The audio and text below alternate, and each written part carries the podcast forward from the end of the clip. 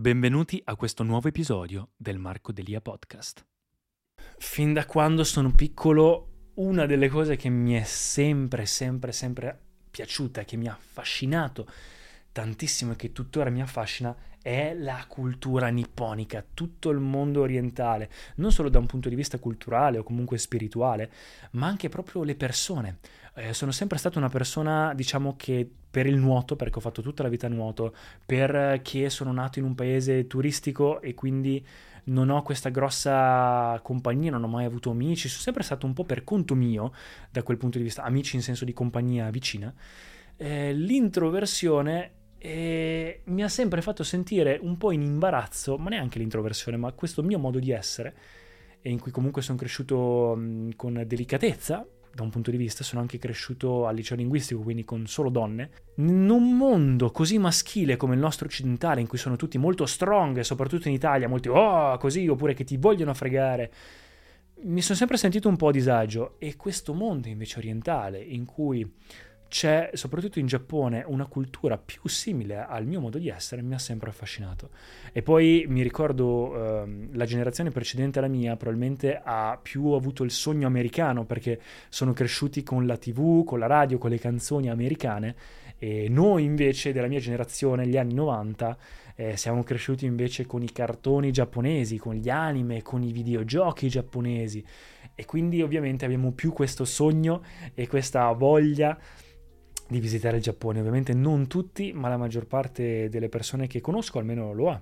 E anche se uno non è totalmente eh, una persona che guarda anime, manga o altro, però comunque eh, un minimo di cultura o Dragon Ball se lo guardava dopo scuola. Quindi qualcosa del Giappone comunque lo ha toccato.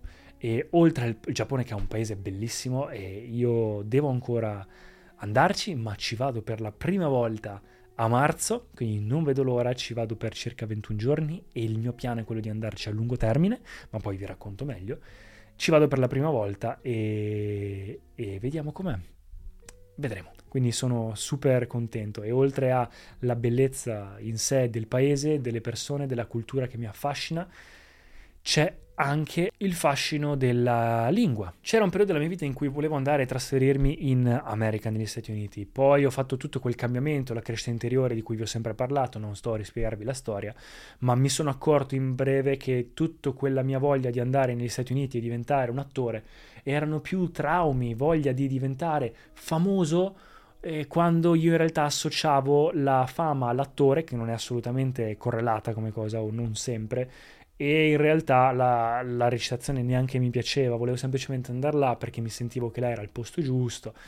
In realtà per fortuna uno costava troppo e quindi sono dovuto tornare per il covid e per fortuna questo distacco in cui poi ho iniziato la crescita interiore mi ha dato un bel pugno in faccia prima di iniziare a spendere un sacco di soldi per niente.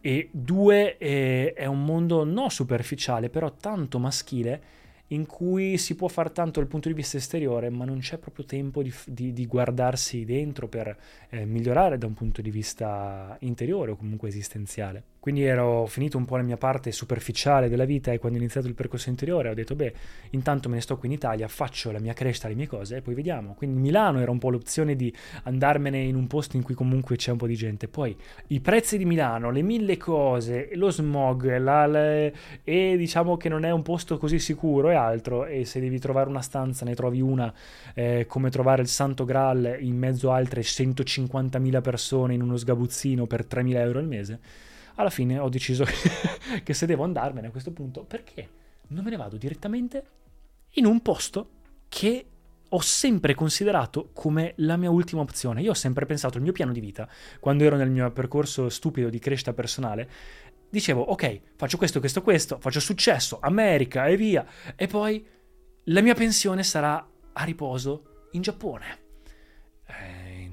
paese tranquillo, le mie cose, là sono tutti tranquilli, sereni, quindi era un po' idealizzata questa cosa. Poi ho pensato, ma scusa, il Giappone comunque ha Tokyo, che è una delle città più popolate al mondo, quindi c'è una vita pazzesca, ci sono comunque opportunità pazzesche. Io il mio lavoro lo sto facendo online al giorno d'oggi, quindi non ho neanche più questo bisogno di essere legato a un posto. Ho detto, ma perché non ci vado prima? Quindi ho detto, beh, sai cosa, mi informo, ho visto che bisogna per forza sapere il giapponese se vuoi vivere in Giappone. Perché sì, alcuni parlano in inglese, Però, porca miseria, il giapponese lo devi sapere qualsiasi cosa vuoi fare là. E alla fine ho detto, ma sai cosa, se ci voglio andare a lungo termine, eh, in ogni caso lo devo imparare. E dato che adesso ho un po' di tempo tra le mille cose che faccio, ho provato e mi sta piacendo tantissimo. E ragazzi, so, so già che nei commenti sarà, ma il Giappone non è così bello come pensi, non è così non ne ho idealizzato assolutamente niente, nella mia testa non è il Giappone uguale terra promessa, no, so esattamente che ha mille problemi, conosco un sacco di gente che è andata là e tuttora vive là, ho nella mia testa la realtà del Giappone così com'è e mi piace comunque, qualcosa che a me personalmente piace. In futuro non lo so, oggi mi piace, andrò a vederlo la prima volta di persona eh, a fine marzo e vedremo com'è, poi vi dirò. Al momento mi sta affascinando molto, mi ha sempre affascinato e voglio andare, il piano è quello. E quindi ho iniziato a studiare giapponese. Ho iniziato tre mesi fa, quattro, prima con Duolingo, semplicemente scaricando Duolingo e iniziando con Duolingo, e poi mi piaceva talmente tanto che ho detto, ma sai cosa, voglio accelerare. È diventato quasi come un gioco. E da lì ho detto, ok, fermi un attimo, sto imparando tanto. Perché imparare il giapponese? Ho guardato, mi sono informato un po' e ho visto che è una delle lingue più importanti del mondo, è una delle lingue più difficili del mondo, ma anche ti apre tantissime porte, non solo dal punto di vista di crescita personale, perché ovviamente ogni volta che impari una lingua, la tua mente si apre un po' e impari un po' da un altro tipo di cultura, da un altro tipo di mentalità, come interagire e rispondere al mondo. Io ho studiato lingue, ho fatto scienze della comunicazione all'università e ho fatto lingue, eh, linguistico con tedesco, francese, inglese e un po' di spagnolo e latino al, eh, al liceo. Quindi diciamo che comunque la, la, un po' di base delle lingue ce l'ho, però una lingua così diversa non l'ho mai, eh, non l'ho mai studiata e quindi comunque ti apre tantissimo dal punto di vista interiore, aiuta per la memoria, aiuta per tante cose. È un bellissimo passatempo e anche dal punto di vista lavorativo di vita ti apre mille porte, perché dopo anche solo il fatto di sapere giapponese, tu puoi anche semplicemente lavorare tutta la vita solo per il fatto che sai quello, se proprio ti va male, quello che intendo. Non è il mio piano, però è in senso che può essere molto utile imparare una lingua straniera così. Mi sono guardato mille video su eh, qual è il modo migliore per impararla e ho iniziato. Come sto studiando il giapponese? Innanzitutto ho iniziato a studiare hiragana e katakana. Per chi non lo sapesse, non vi sto qua a insegnare il giapponese, ma il giapponese è diviso, cioè ha tre alfabeti. L'alfabeto, diciamo, base è hiragana, quello con cui costruiscono eh, le, le, forme grammaticali, eccetera. Poi c'è il katakana perché hanno preso delle frasi o delle parole, siccome loro sono tanto di derivazione inglese, hanno tante parole di derivazione inglese perché c'è stato eh, il dominio americano, hanno tante parole dall'inglese e quindi lo scrivono in Everybody in your crew identifies as either Big Mac burger, McNuggets or McCrispy sandwich, but you're the Filet-O-Fish sandwich all day. That crispy fish, that savory tartar sauce, that melty cheese, that pillowy bun. Yeah, you get it every time. And if you love the filet of fish, right now you can catch two of the classics you love for just $6. Limited time only. Price and participation may vary. Cannot be combined with any other offer. Single item at regular price. Ba da ba ba ba. Katakana, quindi questo secondo alfabeto, quindi devi impararti un alfabeto, due alfabeti. E poi c'è un terzo alfabeto che è infinito praticamente, in cui deriva dal cinese e ogni simbolo si chiama kanji, ogni kanji è associato a un concetto o comunque a una parola. E non solo sono infiniti, la maggior parte dei giapponesi neanche li sa, ma hanno anche diverse chiavi di lettura in base al contesto della frase. Quindi è veramente, tu dici, madonna, è impossibile imparare il giapponese. Però in realtà, dopo un po' che impari, non solo è divertente, ma ti accorgi anche che in realtà i kanji da studiare sono al massimo sui 2000-2200 perché diciamo il Giappone si è messo e ha detto no ragazzi ma facciamo che tutto quello che scriviamo o comunque la base è fatta da 2200 kanji principali e poi se uno li sa bene se no fa lo stesso. Neanche i giapponesi la maggior parte li sanno tutti. Anche perché saperli scrivere è un casino poi loro sono molto attenti anche all'ordine in cui scrivi esattamente quel kanji, alcuni sono molto complessi e quindi diciamo che questa cosa ti aiuta. Poi ci sono 5 livelli eh, di... per imparare il giapponese, 1, 2, 3, 4, 5, io sto studiando per il quinto livello, quindi quello più base, e ti danno un, circa un centinaio di kanji da imparare, quelli principali. Acqua, giorno, i giorni della settimana, i numeri, eccetera, eccetera. Quindi diciamo che in realtà dopo un po' impari. E in più ci sono delle forme per impararlo, i radicali, quindi delle parti in cui questi kanji sono costruiti, in modo che poi riesci più o meno a capire eh, la maggior parte dei kanji il significato in generale. Quindi ci sono delle tecniche. Io quello che sto facendo tuttora per imparare è, mi sono imparato hiragana, mi sono imparato katakana con dei video su YouTube, che in caso vi lascio in descrizione se volete dargli un'occhiata, eh, tramite proprio questo lavoro mnemonico di associarlo a un'immagine e, del, e anche ripetizione.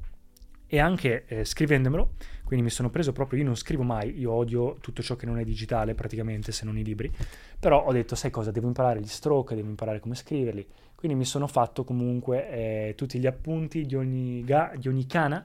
E anche adesso che sto imparando i primi 100 kanji, sto scrivendo qua, li imparo, li studio a mano. Quindi sto utilizzando Duolingo e, e sto utilizzando il libro e pod, questo video per imparare hiragana, katakana e, e, i kanji. Poi ti accorgi che nonostante tu sappia leggere la frase, ti accorgi che non sai che cosa significa.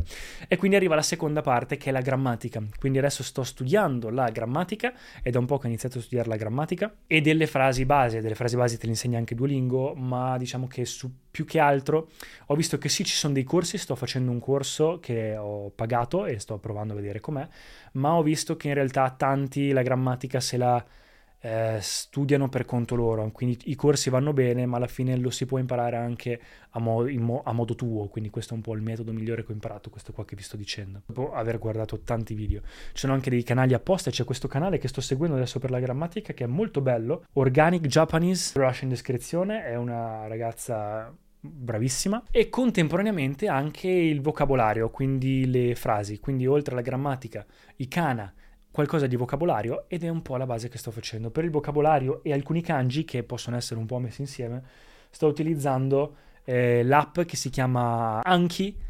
È un'app che praticamente ti permette di avere delle flashcards, quindi come dei, dei giochi in cui devi ricordarti il kanji o quel, quel, vocab- quel vocabolo, te ne dà 5, 6, 10 al giorno, tu lo leggi, lo memorizzi anche come si pronuncia e poi eh, te li continua con un'intelligenza artificiale a riproporre finché non li impari. E quindi lo leggi, dici, uh, ok, passi, cavolo, non lo sapevo o lo sapevo. Quindi prima il kanji e poi come si legge. Quindi è molto molto utile e viene utilizzato da tantissimi. C'è anche un'app molto utile che ho scoperto che è molto simile, in cui ci sono anche delle liste già preparate, anche proprio che ti preparano da ANGP 5, quindi livello 5 o in base ai livelli, i vocaboli, e si chiama Benkyo è gratuita e poi intanto mi concentro su queste cose qua, almeno da capire le prime frasi, eccetera.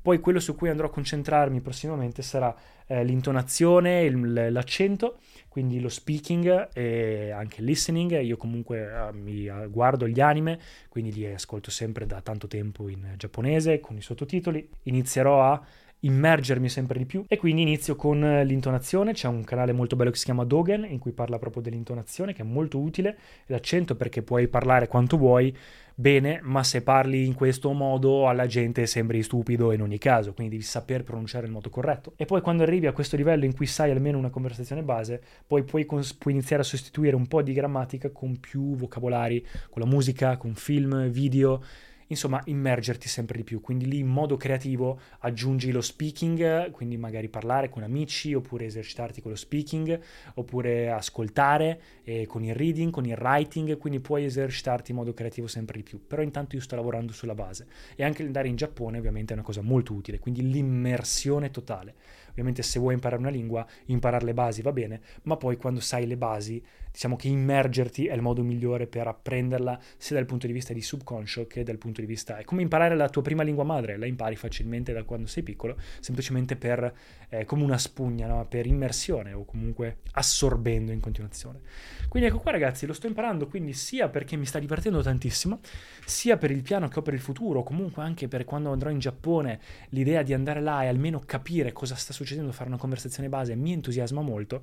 L'idea che può essere un qualcosa che mi è utile in ogni caso in futuro è anche perché è un lavoro anche di memoria, molto mnemonico, è proprio bello. E quindi questo è quello che faccio. C'è anche un'app che si chiama Todai in cui dà degli esercizi, dei dialoghi o comunque dei, delle storielle o un, il giornale molto semplificato da, per i principianti, però io non sono ancora arrivato a quel livello da saperlo leggere. E ho provato anche a mettere l'iPhone in giapponese l'altro giorno, ma non, non sono ancora arrivato a quel livello. Riesco a capire quando è scritto Library, che è library per la playlist di musica, ma per il resto. Quindi ci vuole tempo, ma continuerò sono persistente, ogni giorno aumento sempre di più, mi sta piacendo un sacco ed è quello che sto facendo in questo periodo. Quindi è una delle cose, che, degli esercizi che faccio ogni giorno, oltre alla mia crescita interiore, al lavoro, all'allenamento, alla meditazione, allo yoga, tutto, faccio anche questo.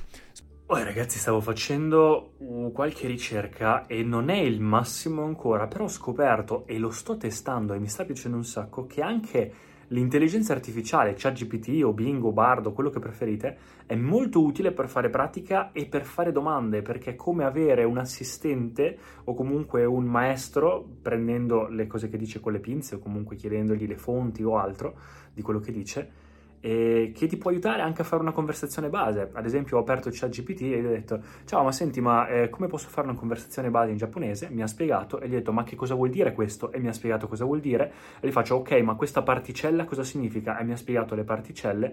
Faccio: Ok, adesso correggimi.